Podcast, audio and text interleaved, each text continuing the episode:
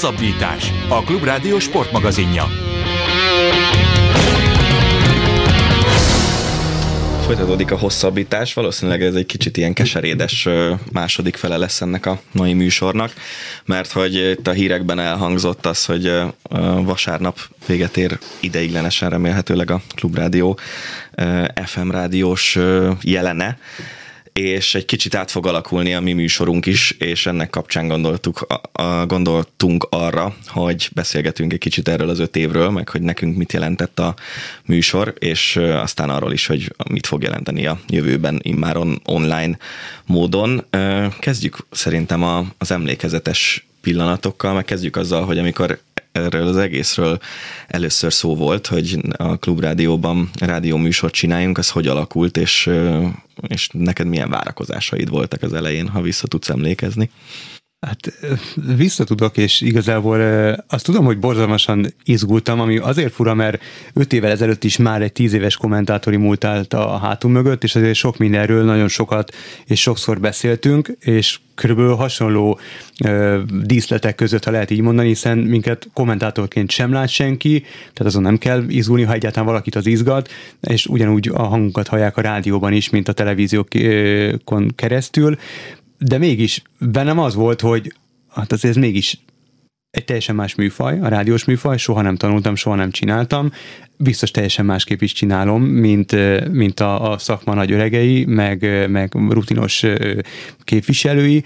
A, a másik érzés az az volt, hogy, hogy egy óriási rang, mert mégiscsak a klubrádió, a, ráadásul a, amikor már átkerültünk ebbe a sávba, akkor emlékszem, hogy beszélgettünk erről, hogy, hogy hogy polgárurat vezetjük fel, ami ami megint csak egy olyan dolog, vezetjük fel, az, a műsor előtt vagyunk, ami hú meg há, összetegeződtem vele, akkor teljesen kész nem voltam ettől.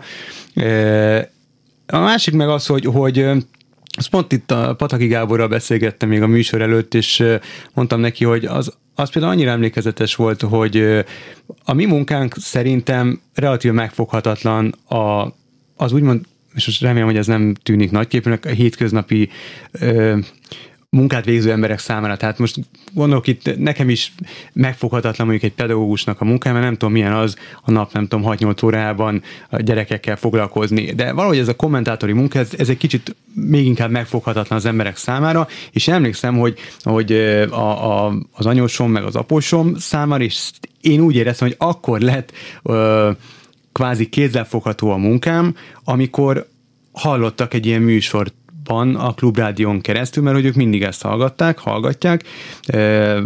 Aposom szegénykém azóta már, már nem él, de tudom, hogy mindig hallgat és nagyon szeret, és, és, és és amikor meg, meg vagy nem megdicsértek, hát volt egy jó szavuk a műsor után, hogy ez egy érdekes téma Hú Gábor, hallgattunk, de jó volt, de, de, jó, de érdekes témáról beszélgettetek, és akkor mindig kiveséztük a, ezeket a dolgokat, és ez például nekem nagyon jól esett, hogy, hogy, hogy ők is látták azt, hogy én mivel foglalkozom, és hogy ez, ez kvázi mit testesít meg. Úgyhogy... Szerintem ez egyébként egy nagyon érdekes része ennek a műsornak, hogy mi a társadalom hogyha a társadalom egészét nézzük, a társadalomnak egy viszonylag kis szelete érdeklődik aktívan a sportok iránt, uh-huh. azt hiszem, és ennek is egy nagyon kicsi szelete olyan őrült, mint mi, akik azért nagyjából ezzel kelünk, ezzel fekszünk, sporthíreket követünk majd, hogy nem egész nap. Van, aki csak a saját sportágaiban, van, akinek vannak más szerelmei is, és, és ugye amikor elkezdtük ezt a műsort, akkor az is volt a cél, egyrészt, hogy hogy a honlapunkat, a hosszabbítást próbáljuk meg egy kicsit szélesebb közönséghez eljuttatni, és nyilván egy online honlapnál azért leginkább a, a fiatalok, az internetet jelentősen használók voltak a célközönség, míg mondjuk a klubrádió hallgatottság azért inkább az idősebb generációkból állt össze, és ez valószínűleg valamennyit változott is az elmúlt években, mióta ezt a műsort csináljuk, és hogy hozzájuk eljuttatni egyrészt azt én mindig bíztam abban, hogy sikerül úgy beszélni a sportról, ahogy hogy átjön mindenkinek az, hogy mi ezt mennyire szeretjük, mennyire izgalmasnak tartjuk, uh-huh. és hogy ezeket a dolgokat, amik nagyon sok esetben tényleg réteg sportok, mert csak az elmúlt hetekben volt szó golfról, volt szó NFL-ről pár hónappal, vagy igen, pár hónappal ezelőtt volt szó karatéról, olyan réteg sportokat is megpróbáltunk eljutatni a hallgatókhoz, amelyekről biztos, hogy a, a szélesebb médiában sincs szó, és én azt gondolom, hogy, hogy ez egy nagyon jó nagyon jó dolog, hogy, hogy ennyiféle sportot be tudtunk mutatni, és a sportok mögött álló embereket is valamilyen szinten. Abszolút, és nekem még, ami még nekem nagyon fontos volt, hogy én hát ez, ez biztos egy, egy sőt, ez, ez, ez luxus az ember életében, hogy, hogy olyan helyen dolgozhat, és akár választhat is, a, amivel tud azonosulni. És, és a klubrádióval én személy szerint a témáival, meg úgy unblock, amit képvisel, én azonosulok, és ez nekem ez borzasztóan fontos mm. volt, meg fontos is. A másik meg, amilyen témákat hoztunk. Hogy emlékszem, amikor, amikor be, pont, amit felvezettél, hogy réteg sportok, amikor behoztuk uh, Zsiga Melindát, uh, meg, meg a, a Vásony Ferkót, uh, a, a két kickboxost, és, és a Melinda egy hátrányos helyzetből élet, életből lépett ki, um, örökbe fogadták, a nevelő otthonban nőtt fel, roma származású, és hogy megismertethettük, nálunk szólalt meg először, és utána egész szép és nagy utat járt a médiában, de megismertethettük az ő sztoriát, és az ő szemét a hallgatósággal, és ezek számomra az, az az egyik legkedvesebb adás volt, én azt nagyon szerettem. Igen, és nekem eh, nagyon sokszor jó volt látni azt, hogy, hogy vannak bizonyos témák, amiket meg tényleg mi hoztunk be a, a mainstreambe, mert hogy például Melindával, utána akárhányszor foglalkozott mondjuk a, az Index, vagy bármelyik ilyen széles körben elérhető online médium, akkor egy kicsit így megdobbant a szívem, mm-hmm. hogy na milyen jó, hogy ezt a lányt ezt széles körben megismerték, mert tényleg az ő története az abszolút érdemes arra, hogy beszéljünk róla. Így van.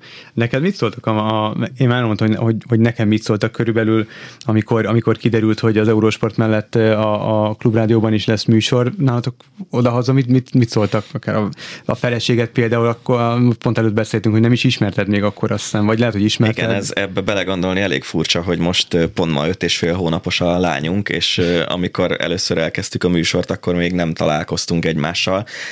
Az egyik első műsor után valahogy megszólaltatott hívott engem, nem is emlékszem ki volt már reggeli műsorban, hívtak föl sportos témával kapcsolatban, és a feleségem akkor hallotta először a hangomat, mert akkor ilyen, ilyen online társkeresőn ismerkedtünk meg, és, és akkor már sokat beszéltünk, és mondtam neki, hogy, hogy nyilatkozni fogok a rádióban, és aztán azt hiszem aznap délután találkoztunk először személyesen. De jó. És tényleg az, az furcsa belegondolni, hogy nagyjából ezzel a kapcsolattal, amiből már házasság lett, meg, meg tényleg már majdnem fél éves a kislányunk, egy idős az itteni karrierünk. Tök jó.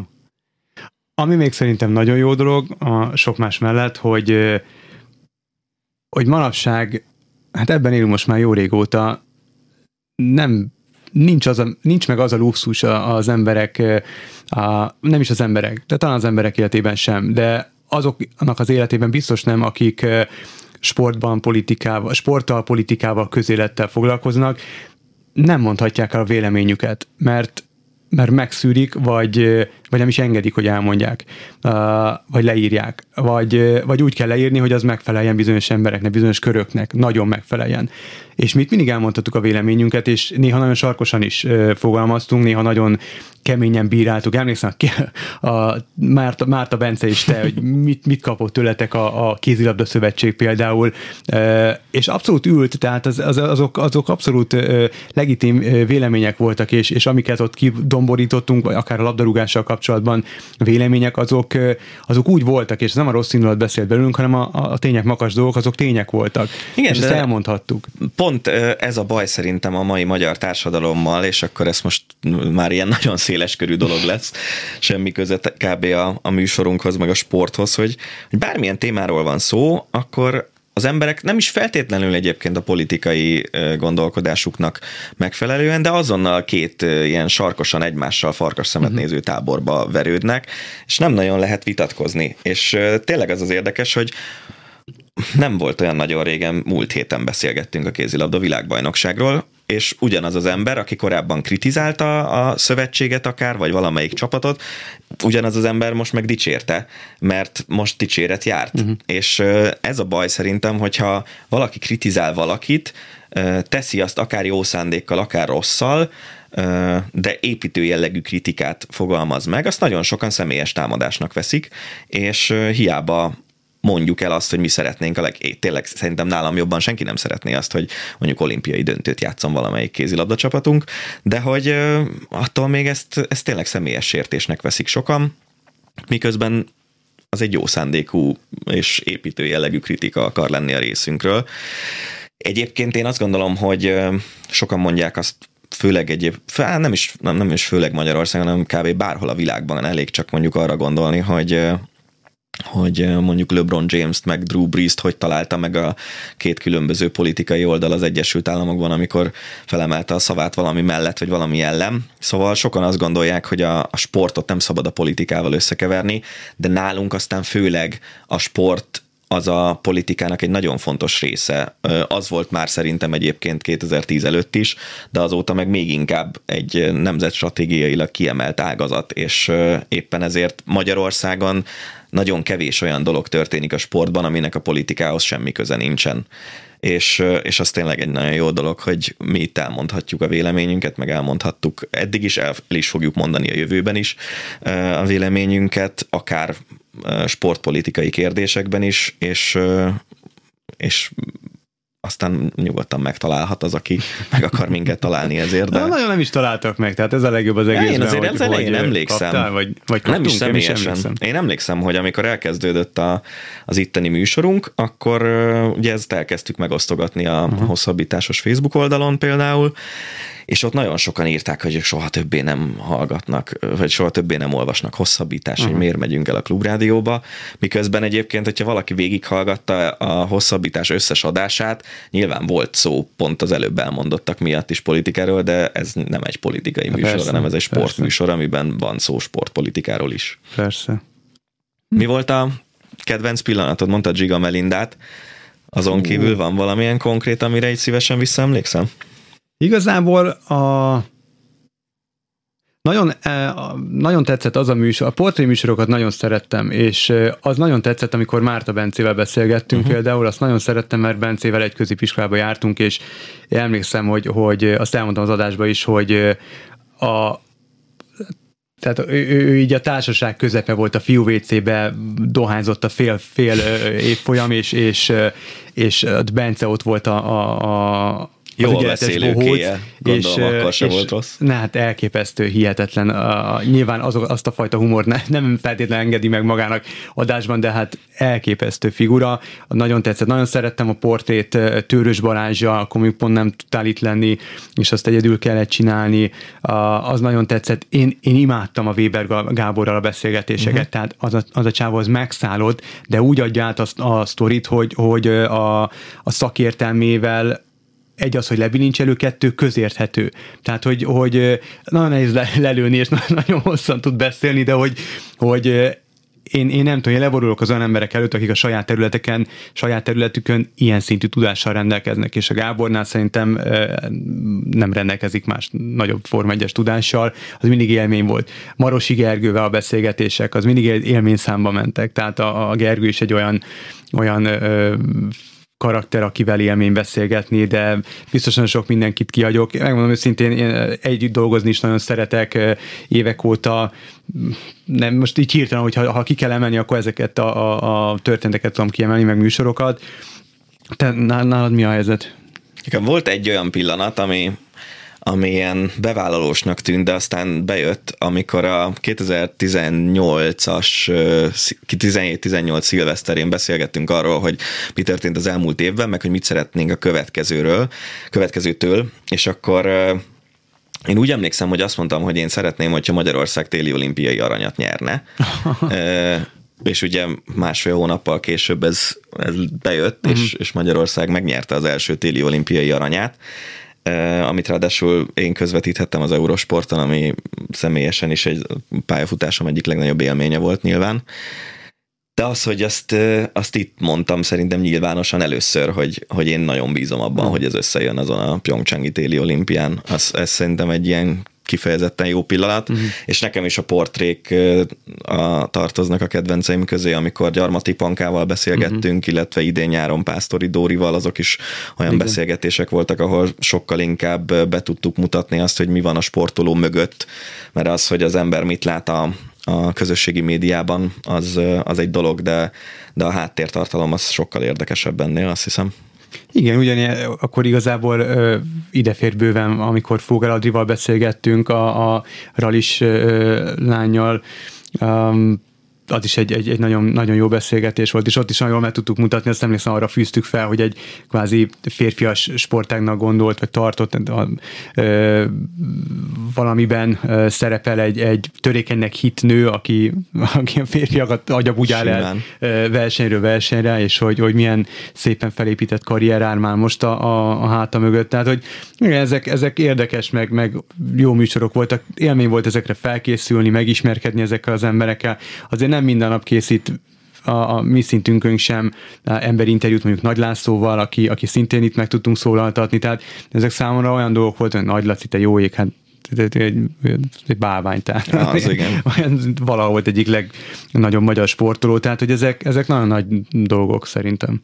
Igen, és a másik dolog pedig, ami szerintem egy nagyon fontos történet, vagy egy nagyon fontos jelenség igazából a mi műsorunkban, hogy megszólaltatjuk a főszereplőket, főleg, hogyha őket érdekesnek gondoljuk, de hogyha úgy gondoljuk, hogy egy újságíró vagy egy sportági szakértő érdekesebb, mint a főszereplők, vagy jobban el tudja magyarázni a történéseket, akkor inkább velük beszélgetünk, mm. és szerintem ebből a szempontból például kifejezetten olyan gárda jött össze, olyan szakértői gárdánk van, akiket említettél Marosi Gergőtől, Törös Budai Balázson át, Budai Zoliig, és hát az eurosportos kollégáink, Persze. Szabó Gábor, Lantos András, Szántó Petra, ők azért nagyon sokszor hát szerepeltek. nem lehet úgy hívni, hogy ne vállalja el. Pontosan. Tehát. Szóval ők azért a saját sportágaikban nagyon benne vannak, talán jobban is, mint egy mondjuk Lanti, lehet, hogy többet tud a VTCR-ről, mint egy pilóta a VTCR-ben. Mm. És és ezért gondoltuk azt, hogy, hogy így érdekesebbé tudjuk tenni a műsorokat, és kicsit rákanyarodva arra, hogy mi várható a folytatásban, remélhetőleg csak ideiglenesen online. Ott is nagyjából a témáink, meg a, meg a műsor felépítése az, az nagyjából maradni fog az eddigieknek megfelelően. Egy kicsit talán lazább lesz, egy kicsit az online podcastek világához fogjuk közelebb vinni a, már a jövő héttől a hosszabbítást, és amellett, hogy a Klubrádió honlapján megjelenik, amellett természetesen meg fog jelenni majd az Eurosport honlapján is ugyanúgy, ahogy eddig is megjelent, és mindenképpen az aktuális műsorok mellett a továbbiakban is fogunk készíteni olyan portré műsorokat, ahol egy-egy szereplőt mutatunk be, mert most ebből a beszélgetésből is elég világosan kiderült, hogy nekünk is ezek a kedvenceink, meg a legemlékezetesebb műsoraink. Akkor ezzel el is búcsúzunk mostanra. Reméljük, hogy velünk tartanak majd a kedves hallgatók az online felületeken, és nagyon szépen köszönjük az FM hallgatóknak ezt a szűköt évet. Farkas Völgyi Gábor és Rév Dániel búcsúzik, viszont hallásra. Önök a hosszabbítást, a Klubrádió sportmagazinját hallották. Az elhangzottakról bővebben is olvashatnak a hosszabbítás.hu weboldalon.